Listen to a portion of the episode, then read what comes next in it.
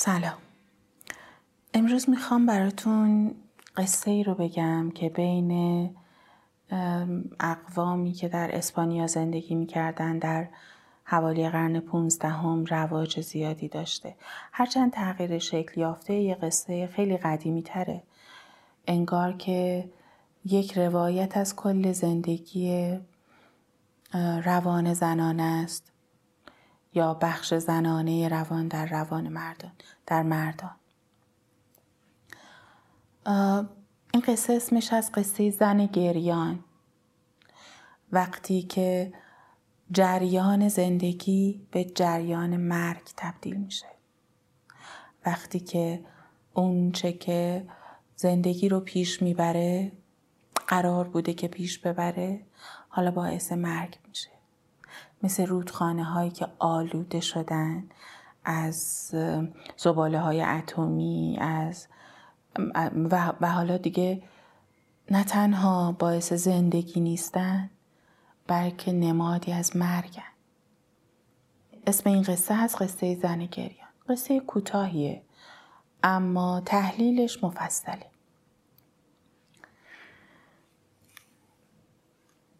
نجیب زاده ثروتمندی عاشق زن زیبا اما فقیری شد و توانست محبت او را جلب کند.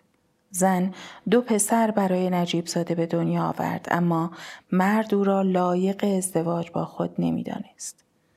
روزی مرد اعلام کرد که می‌خواهد به اسپانیا برگردد و در آنجا با زن ثروتمندی که خانوادهش برای او انتخاب کردند ازدواج کند و گفت که پسرهایش را هم با خود خواهد برد. زن جوان به شدت ناراحت شد و مثل تمام زنان دیوانه و سرگشته رفتار کرد. روی صورتش پنجه کشید، صورتش را خراشید، جلوی مرد گریه کرد و در تنهایی هم گریست. سرانجام دو پسر بچهش را برداشت و کنار رودخانه برد و آنها را میان امواج خروشان انداخت. بچه ها غرق شدند و زن گریان در اوج اندوه کنار رودخانه افتاد و مرد. نجیب زاده به اسپانیا برگشت و با زن ثروتمند ازدواج کرد. روح زن گریان به آسمان رفت. در آنجا ارباب دروازه به او گفت که می تواند به بهشت برود زیرا رنج بسیار برده اما تا زمانی که روح دو کودک را از رودخانه باز پس نگیرد نمی‌تواند وارد بهشت شود.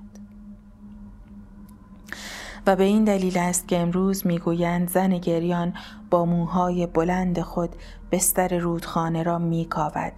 انگشتان درازش را در آب فرو می کند و ته رودخانه را می کند تا بچه هایش را پیدا کند.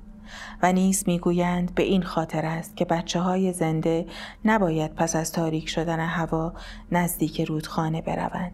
زیرا ممکن است زن گریان آنها را با بچه های خود عوضی بگیرد و برای همیشه با خود ببرد.